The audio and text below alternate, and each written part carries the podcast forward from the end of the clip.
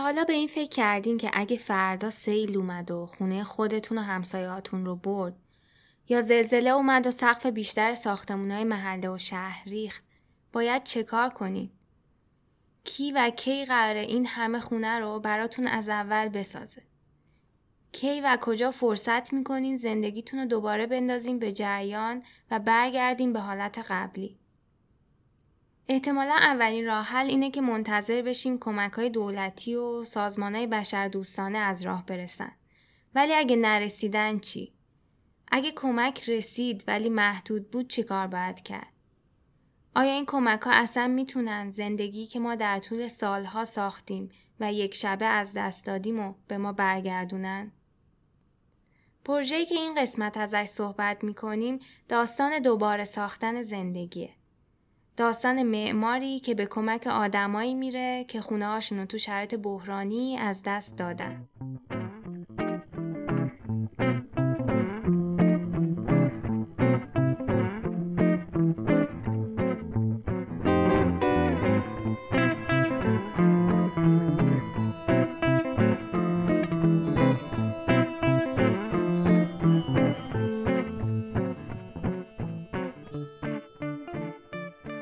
سلام من زهرا هستم. این هفتمین اپیزود رادیو ویده. پادکستی درباره معماری و زندگی روزمره آدما. توی هر اپیزود از این فصل میریم سراغ یه پروژه جالب که کمتر دیده شده و نگاه متفاوتی به معماری داره. این قسمت میریم به روستاهای دورافتاده چین و از پروژه آقای شی یینگ چون معمار تایوانی صحبت می‌کنیم. پروژه با حداقل امکانات و بودجه ساخت که از ساختن سرپناه فراتر میره و تلاش می‌کنه تا زندگی از دست رفته مردم روستا رو هم دوباره به جریان بندازه.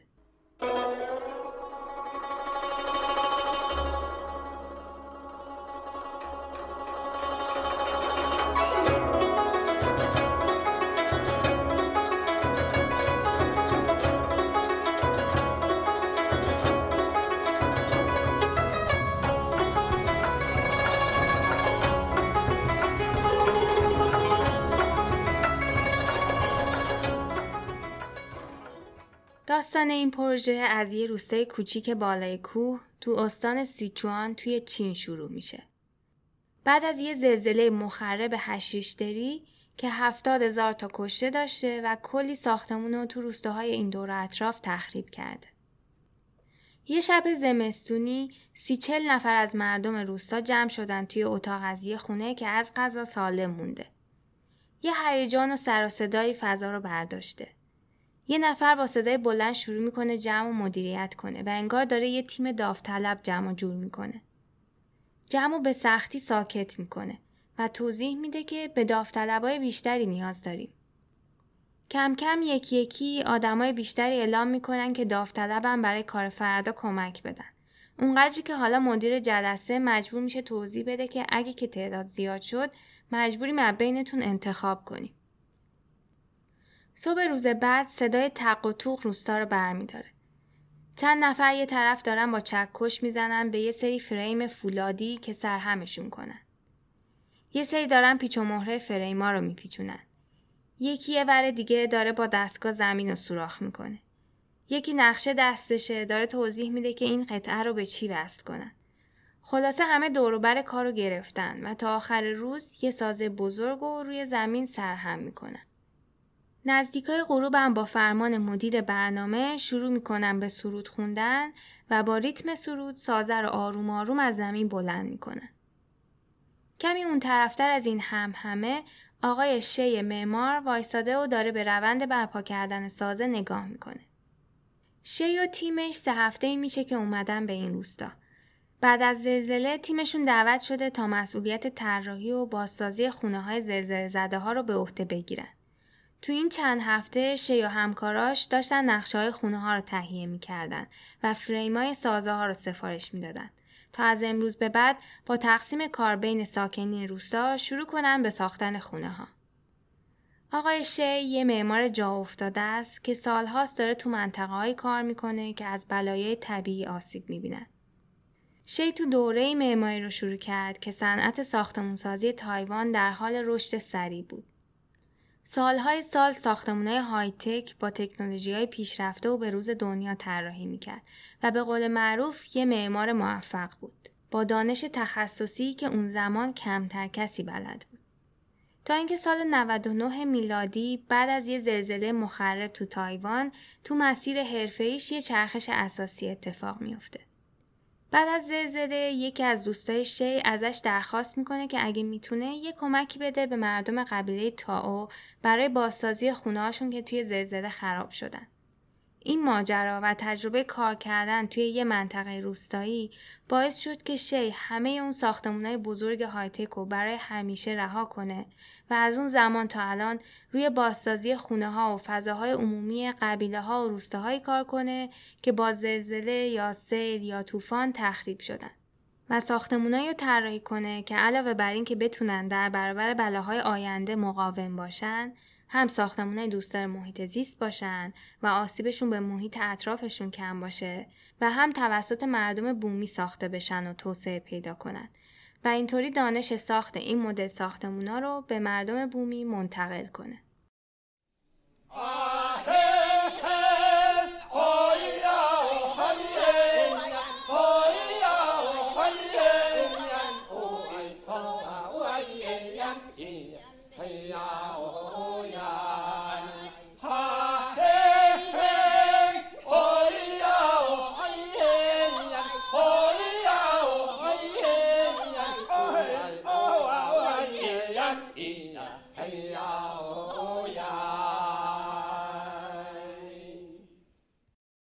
خب برگردیم به روستای یانگلیو.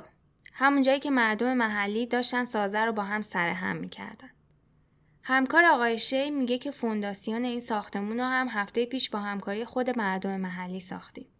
صبح امروز اما خیلی با مردم با همدیگه سر و کله زدیم تا قطعه های سازه رو درست سرهم کنن و یکم نقشه خوندن و درست وصل کردن قطعه پیچیده شده بود. اما بعد از قطعه پنجم ششم دیگه کم کم کار آدما به طور خودجوش شکل یک کار تیمی گرفت و هر کی فهمید که چه کاری رو بهتر می‌تونه انجام بده و بقیه قطعه ها بدون دردسر به هم وصل شدن. این داستان اساس شیوه کاری آقای شیه. در واقع آقای معمار به جای که بیاد یه خونه رو کامل طراحی کنه و بسازه و آماده و کلید در دست تحویل مردم بده از روز اول و از همون نقطه اول ساختمون رو شروع می‌کنه با کمک خود صابخونه ها می‌سازه. یکی دو تا تیر و ستون سازه رو که با هم وصل کردن یاد می‌گیرن که بقیهش رو هم وصل کنن. و یکی دو تا خونه رو که با این شیوه ساختن می‌تونن که بقیه خونه ها رو هم خودشون بسازن. و حتی در آینده هم های جدیدی رو اگه نیاز داشتن اضافه کنن. معمولا کمک های مالی یا کمک های خیریه که تو این شرایط برای بازسازی خونه ها داده میشه بودجه های محدودی هن. شی در طول سالها کار کردن تو منطقه های آسیب دیده به طراحی یه سیستم سازه مغروم به صرفه رسیده که از فولاد سبک ساخته میشه. سازه که نصب شد و در دیوارهای اصلی خونه شکل گرفت خونه رو تحویل میدن به خونه. تا کم کم و به مرور زمان خودشون خونه رو طبق سلیقه خودشون و نیازاشون که آروم آروم مشخص میشه کامل کنن. شی معتقده که همه مراحل ساخت خونه چه سراهم کردن سازش باشه و چه بخشای دیگه کار حتی قسمت های حرفه ایش با این شیوه کار تبدیل به یه روند کارآمد میشه. حتی اگه اولش کمی عجیب غریب باشه و توی کار خطا وجود داشته باشه.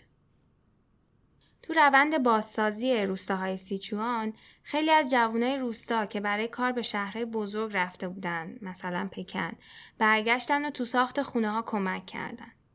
این جوونا یه بخش عمده ای از کارگرای ساختمونی توی شهران و به قول شی توسعه چین به کمک اونا به دست اومده. پس تردیدی وجود نداره که این منطقه ها و در واقع خونه خود این جوونا هم با کمک گرفتن از مهارت ها و توانایی هاشون می‌تونن بازسازی بشن.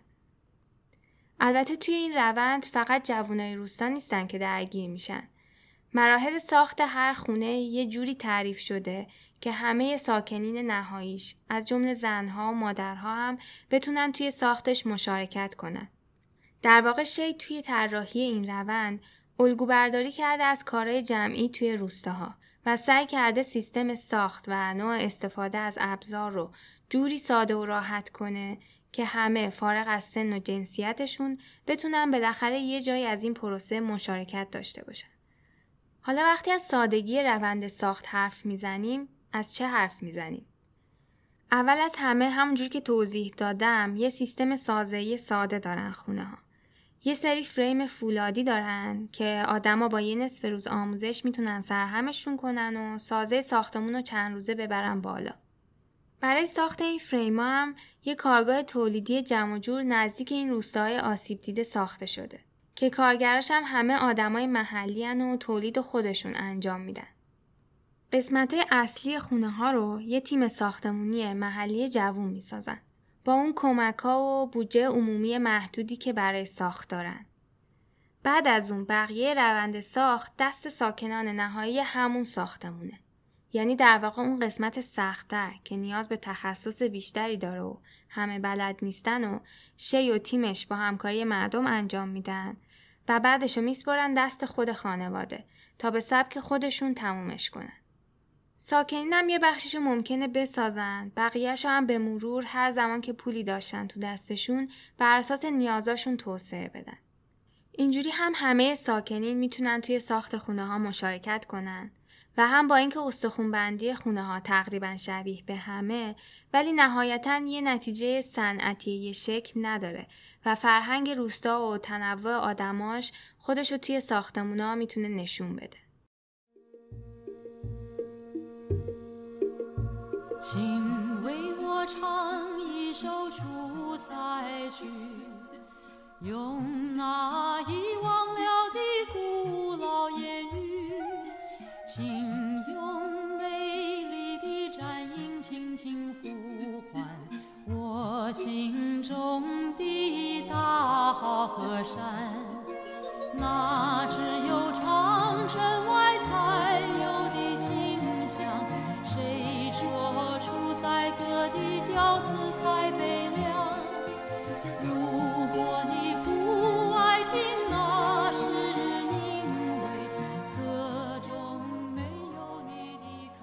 ？تجربه های شی از کار کردن توی منطقه های بحران زده منجر به این شده که توی پروژه هایی که انجام میده همیشه چند تا معیار اصلی رو برای خودش در نظر بگیره.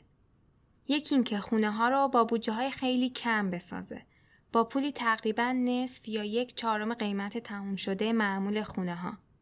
و یکی دیگه این که ایده های معماری پایدار، حفظ فرهنگ محلی و ایجاد فرصت شغلی برای جوامع محلی رو به طور عملی توی پروژه هاش رعایت کنه. در 20 سال گذشته شی با این معیارا به بازسازی صدها منطقه آسیب دیده کمک کرده.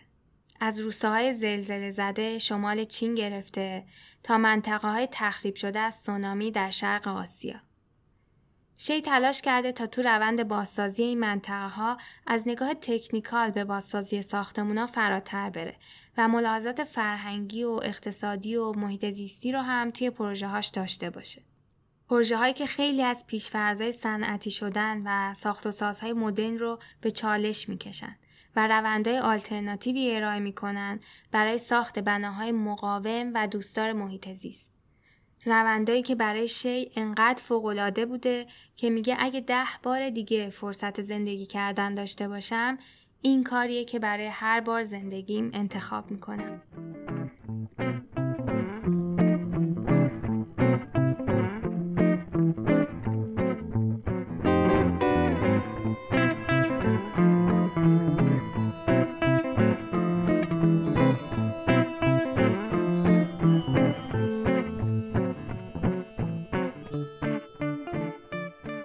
داستان پروژه بازسازی خونه های منطقه سیچوان رو شنیدیم. طبق روال اپیزودهای این فصل می‌خوایم با آذر و علی کمی راجع به پروژه گپ بزنیم. سلام من آذر هستم. سلام من علی محمد هستم. برای کسایی که تا الان پادکست ما رو نشنیدن یه توضیح کوتاه بگم که توی بخش دوم اپیزودهای این فصل ما با هم درباره موضوعاتی از پروژه که از دیدمون مهم بودن بیشتر صحبت می‌کنیم. مثل همیشه همین گفتگو همزمان ولی با دستگاه های متفاوت از تهران و تورنتو ضبط میشه و تفاوتی که توی تون صداها میشنویم به همین دلیله. به نظرم زهر همین اول یکم ببینیم روی کردهای مختلف به بازسازی چیه و نقش معمارا این وسط چی می‌تونه باشه بعد می‌تونیم حالا راجع به نگاه آقای شی و جهانبینی که پشت کارش هست و رابطه بین فقر و آسیب پذیری در برابر بلایای طبیعی یکم صحبت کنیم. نهایتا هم بریم ببینیم که آقای شی تو عمل با این مسئله چجوری روبرو شده. و بعدم طبق معمول خب آخر بحثم حرفایی که ته دلمون مونده رو و تو این چند تا بخش نتونستیم دربارهش صحبت کنیم و اونجا توضیح میدیم. من فکر می‌کنم به دلیل اینکه الان خیلی از شهرها به خاطر این تغییرات آب و هوایی که داره اتفاق میفته درگیرن با بلایای طبیعی مثل سیل، طوفان، سونامی یا آتش سوزی. و در آینده خیلی نزدیک بیشتر درگیر این مسئله خواهند بود. معمارا باید به نظر به این موضوع حساس باشن. در واقع چون ساختمونا و شهرها خیلی تحت تاثیر این بلایا قرار می‌گیرن یه گروه اصلی که باید بتونن آمادگی داشته باشن در برابر این شرایط قطعا معمارا و شهرسازان در این حال که همیشه بلایای دیگه هم جاهای مختلف دنیا اتفاق می افتاده دیگه مثل اپیدمی های بهداشتی یا جنگ یا درگیری و الان هم داره اتفاق میفته و نتیجهایی داره مثل بیخانمانی، جابجایی جمعیت یا مهاجرت های اجباری. معمارا باید بتونن فعال بشن برای اینکه آسیبای ناشی از این تغییرات رو بتونن کم کنن. وقتی یه چنین اتفاقای پیش بینی نشده ناگواری میفته که خب زندگی خیلی از آدما رو تحت تاثیر خودش قرار میده اگه قرار باشه معمارا تو این وضعیت کمکی انجام بدن به این اوضاع و شرایط بحرانی به نظر میاد که می‌تونن توی دو تا سطح مختلف کمک کنن یکی بیان کمک کنن به طراحی و ساخت فیزیکی فضاها و بناهایی که تو این حوادث از دست رفتن مثل خونه ها یا فضاهای عمومی. یکی دیگه هم می‌تونن تو جریان این کار بیان کمک کنن تا جوامع بتونن همبستگی اجتماعیشون رو تقویت کنن روابطشون رو بازسازی کنن آسیبای روحی که خوردن و کم کم جبران کنن و توی این جریان بتونن آروم آروم اقتصادشون رو را بندازن. با مؤسسه ها و نهادها ارتباط برقرار کنن برای اینکه بتونن این روند بازسازی و اینا رو بهتر پیش ببرن. تو این مسیرم یه بازه هست از معماری که حالا فکر می‌کنه راه حل تمام مسائل رو باید خودش به تنهایی ارائه بده و میره یه جایی تو خلوت خودش شروع می‌کنه به طراحی کردن. معمولا هم نهایتا یه, یه چیزی از اون طراحی بیرون میاد یه شیعی محصول اون طراحیه که حالا اسمشو می‌ذاره خونه و بعد میاد اینو ارائه میده. به این مدل کار کردن و به این معمارا به اصطلاح میگن معمارای معمار نابغه یا معمار زرنگ. تا معماری که میاد حالا شروع می‌کنه به مردم آموزش میده یا معماری که میاد خودش هم تو این جریان یاد می‌گیره یه چیزایی رو.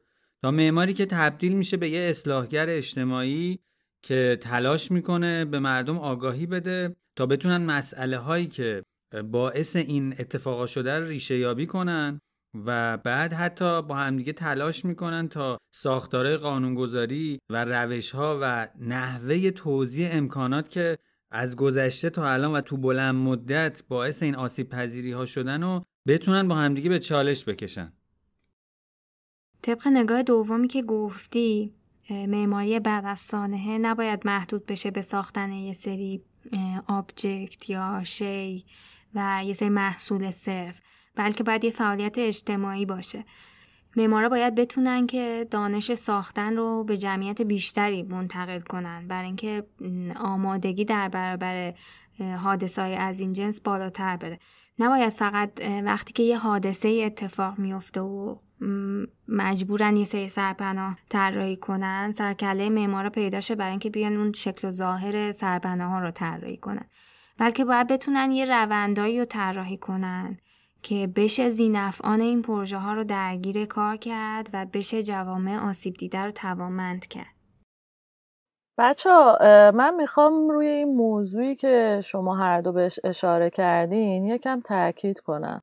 وقتی از بازسازی بعد از سانحه حرف می‌زنیم اولین تصویرهایی که تو ذهن آدم میاد یا حتی اگه یه search گوگل بکنیم اولین تصویرهایی که اونجا می‌بینیم انواع و اقسام این چادرهای high-tech و سازه های متحرک باز و بسته شونده است که حالا با مواد و material خاص و تکنولوژی های پیشرفته طراحی شدن.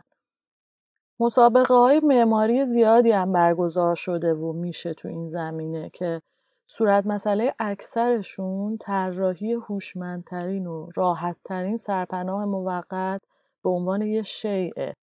یعنی نوع نگاهی که پشت این مسابقه ها و طراحی ها هست اینه که بیشتر به استاندارد کردن و سرعت تولید و قابلیت تولید انبوه توجه میشه تا اون بستری که این محصولات قرار توش کار بکنه. و پیشفرز اینه که روند بازسازی بعد از سانحه در ادامه روند کمک رسانیه یعنی در واقع دغدغه اصلی رسوندن یه سری سرپناه به صورت یه محصول تموم شده و آماده به آدمای آسیب دیده است. همونطوری که مثلا آب و پتو رو به آسیب دیده ها میرسونن. و سوالایی مثل این که حالا این سرپناه تو چه بستر جغرافیایی یا فرهنگی قرار استفاده بشه یا برای چه مدت یا حتی بعد از چه نوع حادثه ای قرار اینا استفاده بشه به ندرت مطرح میشه توی این روی کرد. و در ادامه حرفت موفق ترین نمونه بازسازی بعد از سانحه هم اونایی که یه روندهایی داشتن که در حینش جوامع محلی رو درگیر کردن و یه ظرفیت سازی کردن براشون.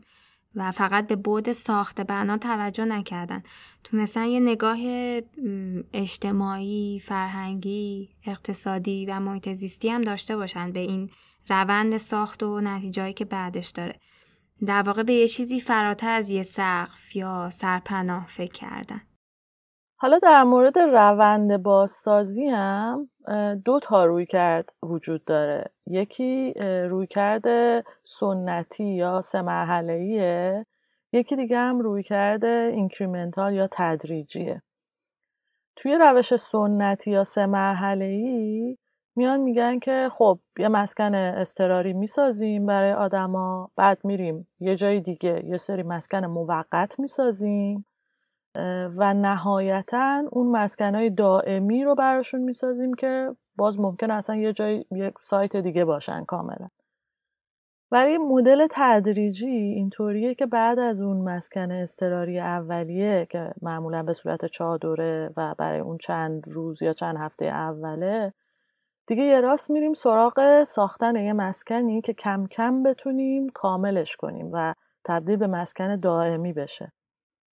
آقای شی معتقده که روند بازسازی باید تدریجی باشه یعنی روندی که به آدما اجازه بده همزمان کم کم اون پروسه درمان روحی رو انجام بدن و توی این روند دیگه یه جورایی کالبد فیزیکی شهر کم کم و همراه با روند بازسازی روحی تک تک آدما دوباره ساخته میشه.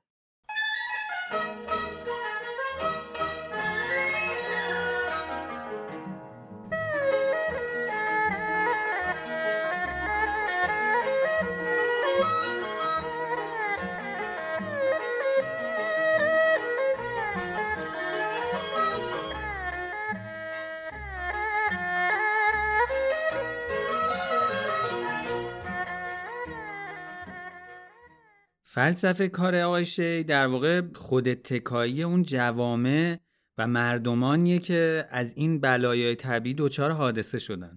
که خب ما این فلسفه کارشون رو می‌تونیم توی کار معماریشون هم ببینیم. که روی مسئله های مثل ساختن ارزون و پایدار حفظ میراث فرهنگی محلی و به وجود آوردن کار برای اون اهالی محلی خیلی تاکید دارن. دنباله همین نوع نگاهشون آقای شی و تیمش بازمانده های این حوادث رو به عنوان تولید کننده های خونه هاشون می‌بینن نه به عنوان مصرف کننده اونا. خب وقتی آدما شروع می‌کنن خونه هاشون رو با همدیگه طراحی می‌کنن و با همدیگه اونو می‌سازن تو جریان این ساخته می‌تونن اون روابط اجتماعی رو دوباره احیا کنن به همدیگه روحیه بدن با هم همکاری کنن و حتی توی در خلال این همکاری ها یه سری روابط جدیدی رو شکل بدن. خب از یه طرف هم این کار خودش باعث میشه تا یه رابطه خیلی نزدیکی بین این روند کار معماری و تولید معماری و زندگی روزمره آدما به وجود بیاد. یه تفاوت اساسی که روی کرده آقای شی با روی کرده قالب توی زمینه بازسازی بعد از سانحه داره همین چیزیه که تو بهش اشاره کردی علی. یعنی نوع نگاهش به بازمانده های فاجعه و نقششون توی روند بازسازی. اینکه آقای شیخ خیلی تاکید داره که ما نباید بازمانده های فاجعه رو فقط مصرف کننده ببینیم. که یه سری نیازهای فوری و اساسی مثل غذا و سرپناه و اینا دارن که لزوما باید از بیرون و توسط دولت مرکزی تأمین بشه. این ممکنه در مورد یه دوره کوتاهی مثلا چند روز اول که بلافاصله بعد از فاجعه است درست باشه. یعنی تو اون دوره ممکنه اونا صرفا مصرف کننده باشن. ولی توی مراحل بعدی این آدما می‌تونن با یکم کمک خودشون تولید کننده نیازهای خودشون باشن مثل مسکن. و این تولید کننده بودن به جای مصرف کننده بودن چند تا فایده مهم داره. که اولینش که به نظر من مهمترینش هم هست اون تاثیرات روحی روانی خیلی عمیقیه که داره. یعنی اون لذتی که در عمل ساختن هست و اون اعتماد به نفسی که میده به آدما می‌تونه خیلی بهشون کمک کنه که با تاثیرات روحی روانی فاجعه کنار بیان. و واقعا خودش مثل یه دوره تراپی میمونه. درباره این چیزی که میگی یه تعبیر قشنگی توی یکی از مقالات دیدم. گفته بود که خانه سازی به عنوان یک فعل نه یک اسم. در واقع یه روندیه از بیخانمانی به سمت خانه کردن یه مکان. دقیقا. ببین چون چیزی که باید حواسمون باشه اینجا اینه که آدما خونهشون رو از دست دادن نه صرفا یه سرپناهو آدما با خونهشون رابطه عاطفی دارن که در طول زمان ایجاد شده. مخصوصا تو مناطق روستایی چون آدما کمتر خونه عوض می‌کنن این رابطه قوی تره حالا این روند ساخت خونه خیلی مهم میشه چون می‌تونه به آدما کمک بکنه که اون رابطه عاطفیه رو زودتر دوباره برقرار کنن با اون سرپناه جدید و اون سرپناه براشون زودتر تبدیل به خونه بشه. الان که این بحث ارتباط آدما با خونهشون و ساختش مطرح شد شاید بد نباشه. یه بحثی هم بکنیم راجع به اون نقدایی که به سبک زندگی مدرن و فرایند مدرن شدن وجود داره. نقد اساسی که در واقع خیلی از آدما دارن اینه که میگن تو این دوران مدرن فرایند تولید چیزا صنعتی شدن. و کارا تخصصی شدن. به این معنی که الان هر کس فقط یه کار خوب بلده انجام بده و چیزها و وسایل و اتفاقا یه جایی پشت درهای بسته کارخونه ها میفته به صورت تولید انبوه اتفاق میفته که بعد از این تولید انبوه می‌رسه به دست آدما ولی آدم ها هیچ اطلاعی ندارن که داره اونجا چه اتفاق میفته در نتیجه آدما از اون رابطه نزدیک و آشنایی که قبلا با دنیای اطرافشون و با چیزهایی که خودشون درست می‌کردن داشتن یعنی که حداقل تو جریان این بودن که اینا چجوری داره ساخته میشه جدا شدن. این رابطه تقریبا بین رفته. و این جدا شدنه آدما رو با جریان زندگی و با اون معنا و مفهومی که کارها و چیزها می‌تونسته براشون داشته باشه جدا کرده دیگه و تبدیل کرده آدما رو به یه سری ماشینایی که دارن هر روز یه سری کارهای تکراری که هیچ وقت انگار قرار نیست تموم بشه رو انجام میدن.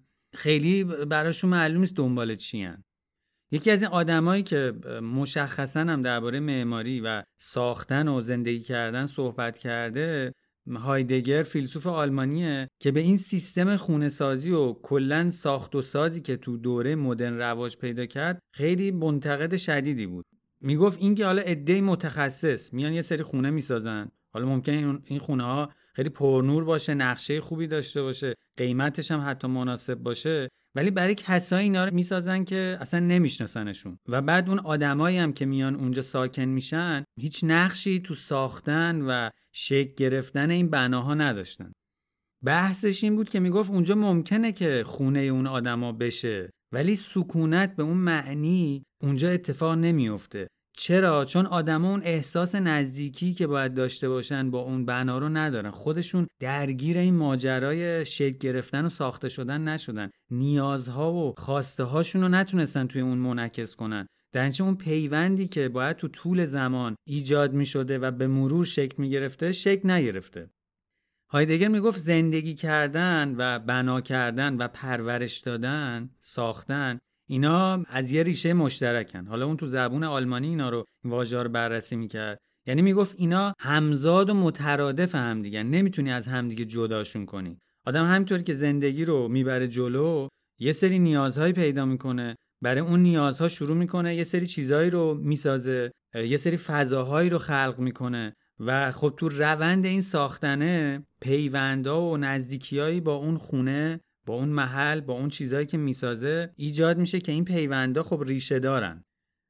هایدگر کلا با کلمه architecture یا معماری مسئله داشت و میگفتش که معمارا و مهندسا بیشتر دنبال جنبه های زیبایی شناسی هن تا اینکه بخوان مسئله مردم رو حل کنن. و زبونی هم که استفاده می‌کنن برای بقیه خیلی قابل فهم نیست و فقط توسط یه گروه متخصصی این زبون فهمیده میشه.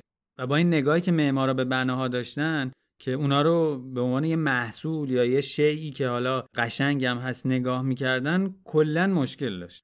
یه جورایی در واقع خود این حرفه معماری رو با این سبک و سیاقی که ما می‌شناسیم و یه جور مشکل و مسئله اصلی می‌دونست.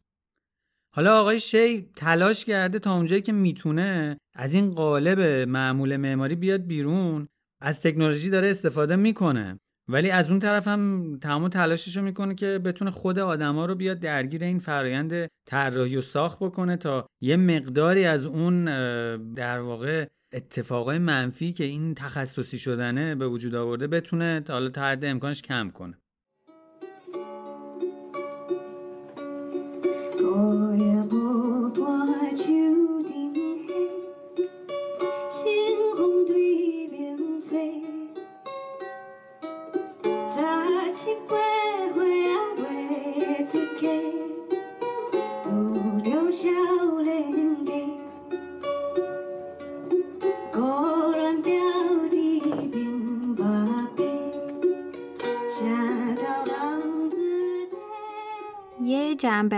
نگاه به بازسازی همونطور که گفتیم تو بحثا روندیه که برای بازسازی خونه ها تعریف میشه اما به واسطه این مشارکت و این کار جمعی که اتفاق میفته دیگه فقط خونه ها نیستن که بازسازی میشن بلکه روابط بین آدم ها، فضاها و اون جامعه محلی هم خودشو بازسازی یا تقویت می‌کنه. بعد از یه سانحه به غیر از خونه های آسیب دیده محله ها هم باید بازسازی بشن و روابط اجتماعی بین آدم ها هم اگر که گسسته شده باید بازسازی بشه.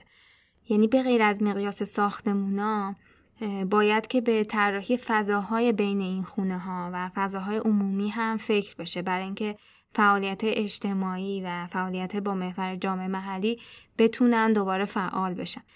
یه راه حل خیلی ساده ای که میدن برای اینکه بشه به این بازسازی اجتماعی کمک کرد اینه که بناهای جدیدی که بعد از سانه ساخته میشن حالا چه بنای اصلی هن که دارن از اول می‌سازن چه حتی بناهای موقت یا حتی این چادرهای اسکان.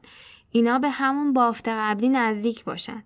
نرن اینا رو یه جای دورتر بسازن یا چادرها رو برن یه جای دورتر از این بافت قبلی که وجود داشته بیان برپا کنن. دلایلش هم زیاده. هم یه سری دلایل فنی داره. مثل اینکه خب اگر که همونجا بسازیم بهتر میشه به زیر ساختایی که وجود داشته متصل شد. مثل جاده آب و فاضله آب برق و اینا که از قبل وجود داشته اونجا. دلایل اجتماعی هم علاوه بر این دلایل فنی داره. برای اینکه این فضاها نزدیک باشن به فضاهای جمعی که وجود داشته مثل پارک یا مدرسه. و روابط اجتماعی آدما به خاطر اینکه از این فضاها دور میفتن گسسته نشه. راجب این کار جمعی یه جایی توی یکی از سخنرانیاش آقای شی یه مثالی می‌زنه از موسیقی قبیله‌ای و آوازا و رقصای گروهی که هزارها سال پیش انجام می شده و اشاره می‌کنه به اینکه توی این نوع موسیقی نیازی به رهبر ارکستر نیست. هر کسی با هر میزان دانش موسیقی یا با هر تون صدایی می‌تونه عضوی از گروه بشه و آواز رو همراهی بکنه یعنی کسی لازم نیست بره آموزش تخصصی ببینه من وقتی داشتم مطالب رو میخوندم دیدم خیلی از پروژه ها هست که برای مشارکت مردم محلی از راه حل خونه های قابل سرهم کردن استفاده کردن. ولی این مسیر آقای شه یه تفاوت ظریفی داره به نظرم و اون تأکیدش روی این کار گروهیه و شاید همین داستان که ساختن این سازه های فولادی یه چیزی نیست که یه نفر یا حتی مثلا اعضای یه خانواده به تنهایی از پسش بر بیان خودش یه نکته که کمک می‌کنه به این کار جمعی. یه مزیت دیگه هم داره این بازسازی همراه با مشارکت مردم آسیب دیده. اونم اینه که با این کسایی که آسیب دیدن مثل یک سری قربانی در انتظار کمک رفتار نمیشه. توی این روی کرد خود اون آدمان به عنوان نیروی فعال کار حضور پیدا می‌کنن. حالا تو مرحله های مختلفش هم میان ایده پردازی می‌کنن هم نیاز سنجی می‌کنن هم نهایتا میان مشارکت می‌کنن توی ساخت. و آدمای زیادی هم درگیر میشن. حتی گفتیم با جنسیت و سنای متنوع می‌تونن درگیر این بازسازی بشن. و به این واسطه خب روابط اجتماعی بینشون تقویت میشه جایگاه اجتماعیشون بازسازی میشه. حتی جایگاه اقتصادیشون اگه آسیب دیده می‌تونه بازسازی بشه و همه مشارکت می‌کنن در آیندهی که دارن برای اون جامعه می‌سازن. حالا یه اتفاق جالب دیگه اینه که وقتی این مشارکت و با هم ساختن اتفاق میفته رابطه با قدرت مرکزی هم تغییر می‌کنه. یعنی آدما دیگه برای تأمین مسکنشون وابسته به دولت مرکزی نیستن. اهمیت این داستانم مخصوصا توی روستاهای دورافتاده و مناطق محروم بیشتر میشه. چون اصلا در حالت عادی هم احتمالا دولت مرکزی کمک کافی برای ایجاد یا توسعه زیر ساختها نمی‌کنه توی این مناطق. و در شرایط بعد از سانه هم خب همین روند ادامه داره دیگه. دولت ها اول میرن سراغ بازسازی شهرها و مراکز اصلی و بودجه و امکانات ممکنه با تاخیر و حتی خیلی محدود به مناطق روستایی و دورافتاده برسه. جالب اینه که اگه به پروژه های آقای شی نگاه کنیم هم می‌بینیم که همیشه میره سراغ این مناطق روستایی و دورافتاده و به مردم کمک می‌کنه که در نبود اون امکانات و کمک های بیرونی خودشون آستین بالا بزنن و مستقل عمل کنن. در واقع اینجا بازماندگانن که دیگه نقش اصلی رو توی بازسازی دارن و اون عوامل بیرونی حالا شامل معمار یا کمک های دولت مرکزی نقش تسهیلگر دارن. آقایش یه دلیل دیگه هم مطرح می‌کنه برای اینکه چرا میره سراغ روستاها. و دلیلش اینه که معتقده که هر ساختمونی که ما می‌سازیم حتی ساختمونای توی روستاها باید ساختمونای سبز و دوستدار محیط زیست باشن. خب این نگاهش هم خیلی متفاوته با طرز فکری که میاد یه تعداد محدودی ساختمون سبز توی شهر بزرگ طراحی می‌کنه. اینا خیلی هم ساخت پرهزینه ای ممکنه داشته باشن یا حتی لوکس باشن و مخاطباشون هم خاص باشه. شی میگه که منطقه های روستایی هم همون چالشایی رو دارن که شهرهای بزرگ دارن. چرا پس این نگاه محدود میشه به شهرها و به یه تعدادی ساختمون خاص؟ حالا سبز بودن یکی از ویژگیهایی که مطرح می‌کنه ولی بحث اصلیش اینه که بخش بزرگی از خونه های دنیا توی روستاها یا توی حاشیه شهرها یا توی سکونتگاه های غیر رسمی اینا تو شرایطی هن که در مقابل بلایای طبیعی آسیب پذیرن. و عمده اینام خونایی که توی دوران مدرن ساخته شدن و از مسائل صنعتی استفاده شده برای ساختشون ولی خیلی آسیب پذیرن. نگاه روی کردی که شی داره به معماری از اون حرفه‌ای گرایی مدرن و نانوشته‌ای که برای معماری تعریف شده فاصله می‌گیره. از اون زیبایی شناسی که فقط در خدمت یه بخشی از جامعه است. و به جاش میره سراغ بخش بزرگی از ساختمونا. که به مرور از حوزه تاثیرگذاری معماری حذف شده یه بحث دیگه ای که به نظرم شاید بد نباشه اینجا باز کنیم و خود تو منابعی که میخوندیم من بهش اشاره شده بود داستان جوامعیه که تو حاشیه قرار می‌گیرن و به همین واسطه محروم میشن از خیلی چیزا و همینطور رابطه بین فقر و آسیب پذیری در برابر بلایای طبیعی. اینجور که مشخصه این جوامعی که تو حاشیه قرار می‌گیرن به دلیل نداشتن ارتباط کافی با مراکز تصمیم گیری و با منابع مالی و همینطور با جوامع دیگه روابط اجتماعی اقتصادی سیاسیشون محدود میشه که این منجر میشه که در برابر انواع اقسام مشکلات آسیب پذیر باشن و بعدش در خطر فقر و خطر کمبود امکانات قرار بگیرن. شما وقتی تو همچین موقعیتی قرار می‌گیرین آسیب پذیریتون در برابر بلای طبیعی هم خیلی بیشتر میشه. وقتی یک بحران طبیعی براتون اتفاق میفته اون خودش دوباره فقر و کمبود امکانات و زیرساختار رو تشدید می‌کنه. و در واقع شما وارد یه چرخه ای میشین از فقر بیشتر و آسیب پذیری بیشتر که به این راحتی ها قرار نیست از بین بره. در واقع این بلایای طبیعی معمولا بیشترین تاثیرشون رو روی فقیرترین بخشای جامعه می‌ذارن. و اونا رو وارد یه شرایط خیلی بحرانی و واقعا دشوار و پیچیده می‌کنن. هم از لحاظ روحی هم از لحاظ امکانات و هم از لحاظ امید به بهتر شدن زندگی.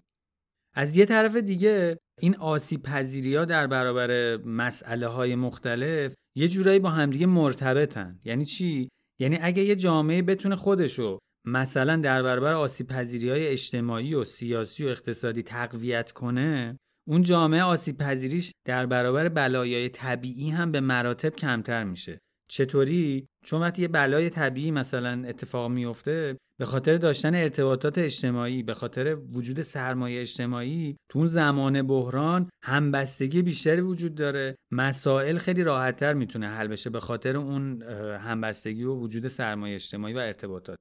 از یه طرف زیرساختهای اقتصادی لازم وجود داره راحتتر میشه مسائل رو حل و فصل کرد و تصمیمای سیاسی موثرتری هم میشه گرفت به خاطر اینکه اون آسیب پذیری سیاسی مثلا کمتر بوده.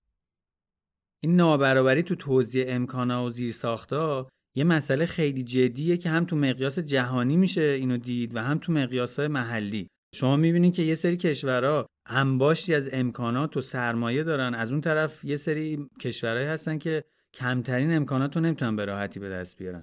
و اینو شما تو مقیاس محلی تو داخل خود کشورها هم می‌تونید ببینید. و خب این نابرابری ها خودشون باعث میشن یه سری گروه ها خیلی بیشتر آسیب پذیر بشن در برابر بلای طبیعی.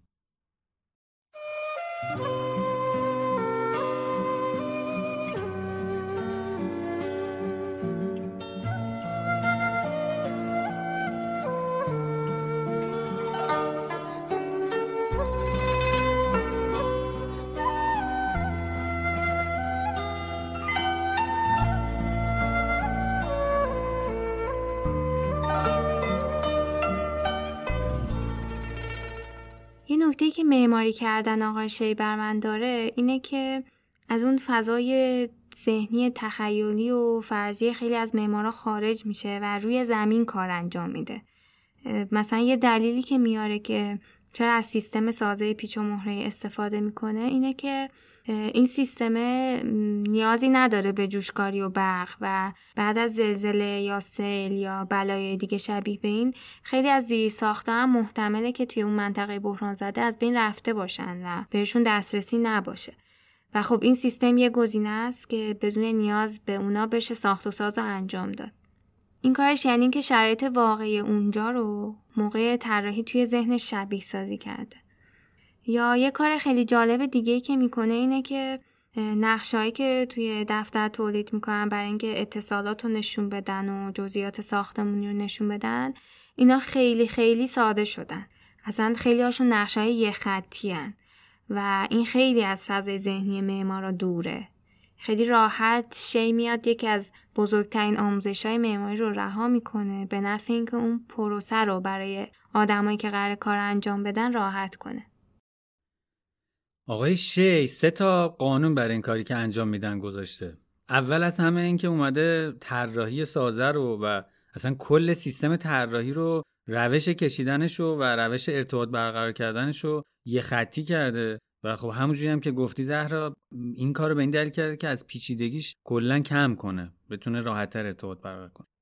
دوم این کاری که کرده اینه که اومده اتصالات سازه رو هم ساده کرده که باز بشه اونا رو هم راحت و به صورت جمعی ساختشون. سومین کاری هم که کرده اومده از سیستم پلان باز یا یه جورایی از سیستم در واقع سازه باز استفاده کرده تا اینکه این ساختمون بتونه خودش رو راحت با معماری محلی منطبق بکنه. یعنی چی؟ یعنی بتونه اون روش های محلی استفاده و تقسیم فضا یا مثلا نماسازی مساله و جزئیات رو بتونه راحت بیاد رو این سیستم سازه‌ای سوار بکنه. یه هوشمندی و قابلیتی که توی این سیستم سازه‌ای که گفتی هست علی همین انعطاف پذیری و باز بودنشه که باعث میشه ساخت خونه ها بتونه یه روند کاملا تدریجی باشه. همون چیزی که ازش صحبت کردیم قبلا. یعنی توی شروع مردم به کمک تیم طراحی آقای شی یه اسکلت اصلی رو می‌سازن بعد ساکنین اون خونه به تدریج قسمت های مختلفش رو کامل می‌کنن در طول زمان و طبق سلیقه و نیازاشون اونو شکل میدن. اینطوری در عین حال که آدما زودتر مستقر میشن و از شرایط موقتی خارج میشن ولی نیازی هم به یه بودجه اولیه کلون ندارن و با بودجه خیلی محدودی می‌تونن شروع کنن.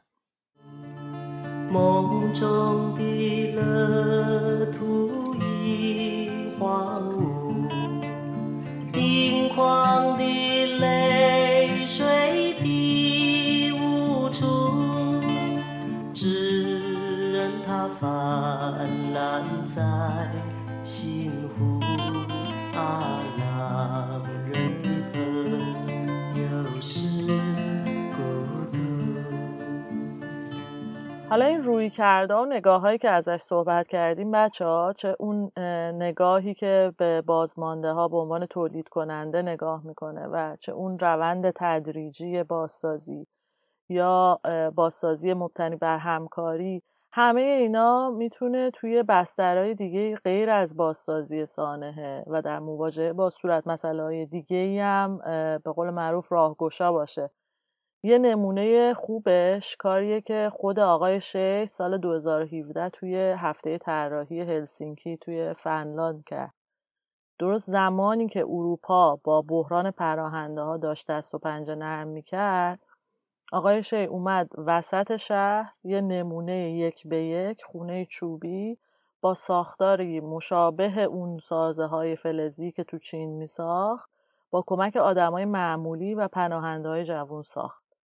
حرفش هم این بود که نگاه ما به پناهنده ها نباید این باشه که فقط اونا رو مصرف کننده ببینیم و باید بهشون کمک کنیم که خودشون نیازاشون رو تأمین کنن چون این باعث میشه که هم از طرف جامعه میزبان بهتر پذیرفته بشن چون دیگه به چشمه بار اضافی بهشون نگاه نمی‌کنن و هم خودشون با محیط جدید سریعتر ارتباط بگیرن. و یه مهارت هایی هم یاد بگیرن که بتونن برای کار توی محیط جدید ازش استفاده کنن. من حتی داشتم فکر می‌کردم که این روی کرد شاید بتونه در مواجهه با موزلات دیگه ای مثل بیخانمانا توی شهرهای بزرگ الهام بخش باشه برای اینکه آدما بتونن تولید کننده باشن نه فقط مصرف کننده. و جالبه وقتی که داشتم راجع به این مسئله جستجو می‌کردم به یه داستان جالبی برخوردم و فهمیدم که این ایده خونه های خود ساخته ایده جدیدی هم نیست.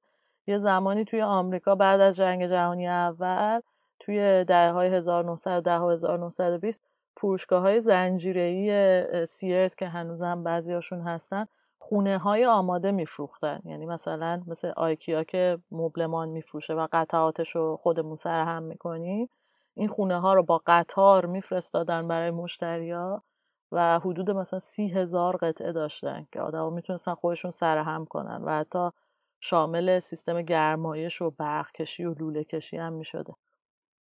البته داستان بی ها توی شهرهای بزرگ خیلی پیچیدگی های اساسی دیگه ای هم داره مثلا مسئله زمین و قیمت بالای اون.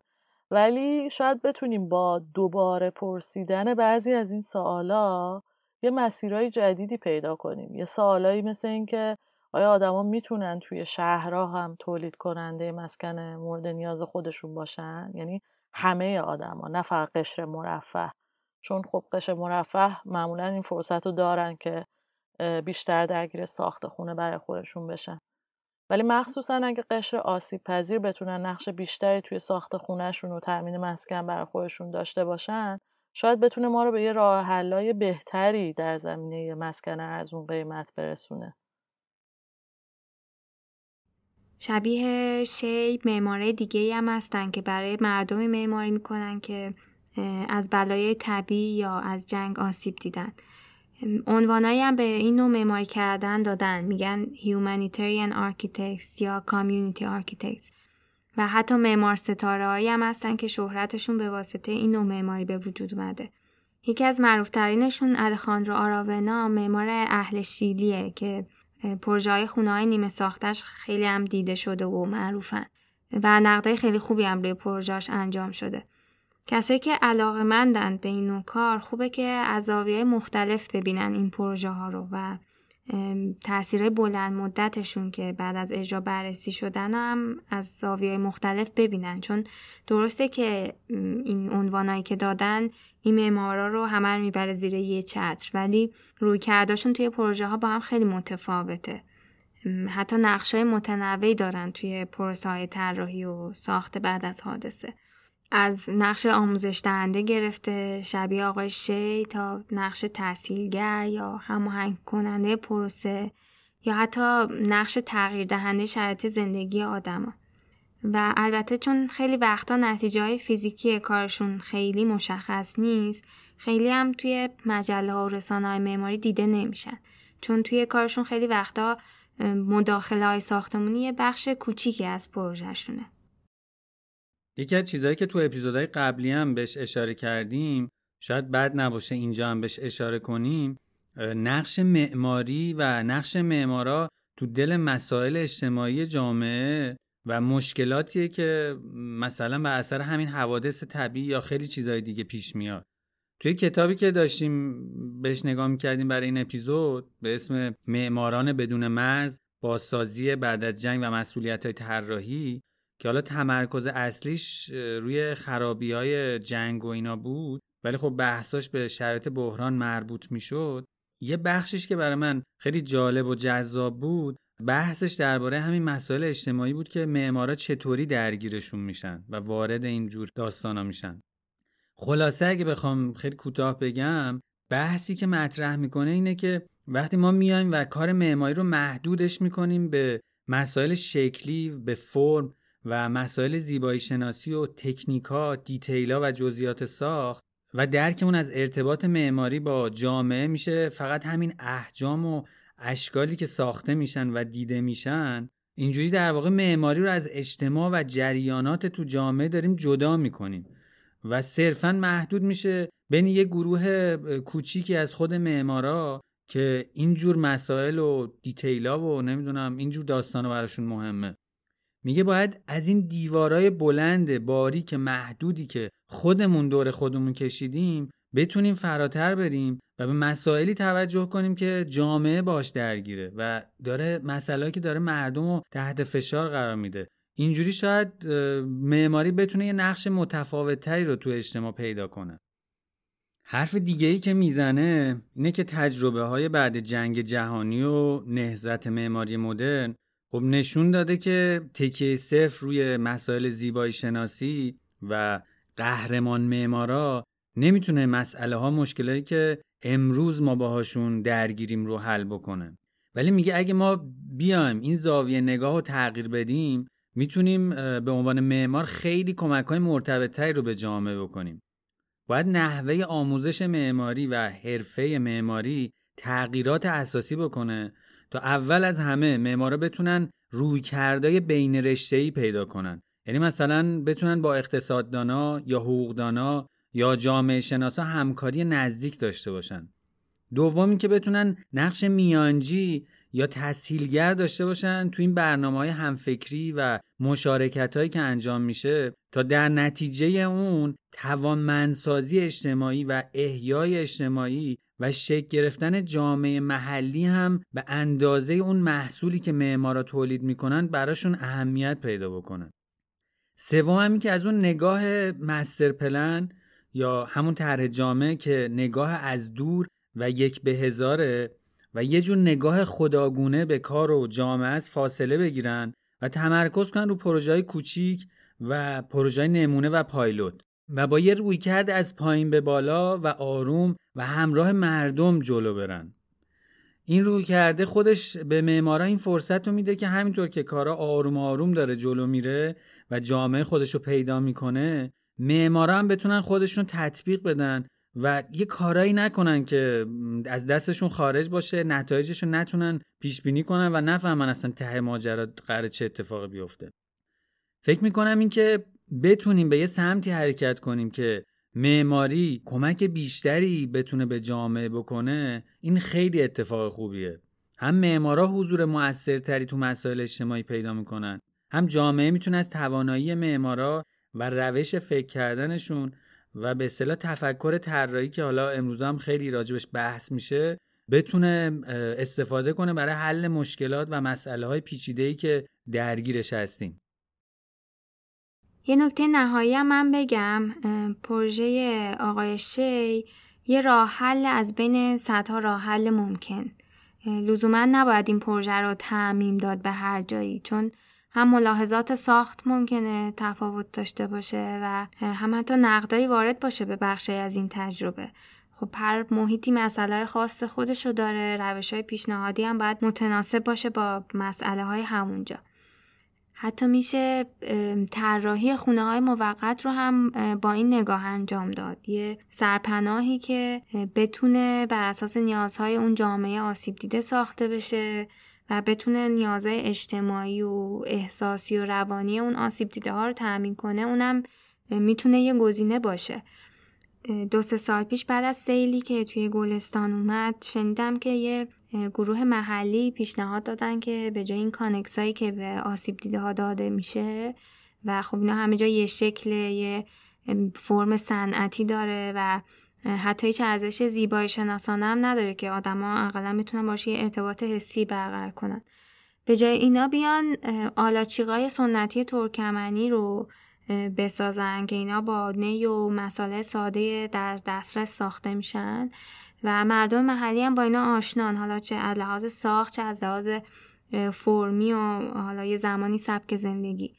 خود این پیشنهاد دهنده هم اومدن دست به کار شدن با یه سری داوطلب و یه تعدادی از بومیان شروع کردن این آلاچیقا رو ساختن. و شنیدم که از اینا خیلی بیشتر از کانکسا استقبال شده بود. در واقع این گروه یه راه حل دادن برای یه سرپناه موقت. که با منابع محلی هم خیلی راحت و خیلی سریع تونست عملی بشه.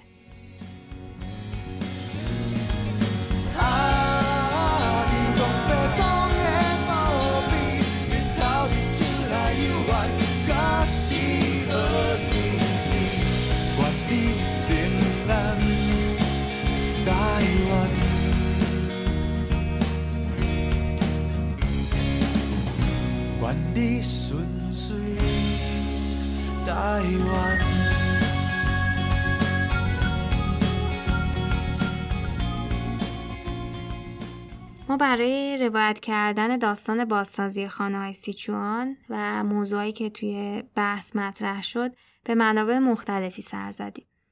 اگه که به موضوع علاقه مندین لینک مهمترین منابعمون رو توی show note همین اپیزود گذاشتیم. توی اینستاگرام هم تصاویر و اطلاعات بیشتری از این پروژه رو به مرور می‌ذاریم. آدرس اینستاگراممون هم هست رادیو underline white.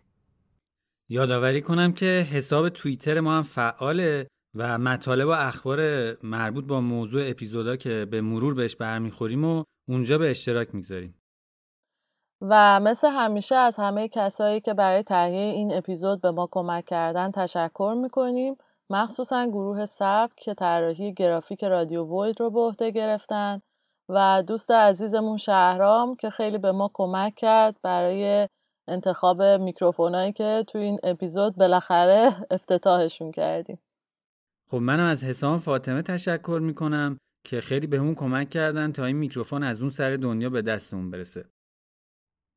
در آخر اگه داستان پروژه سیچوان و آقای شی براتون جالب بوده گوش دادن این اپیزودو به دوستانتون پیشنهاد بدید. روزگارتون خوش خدا نگهدار.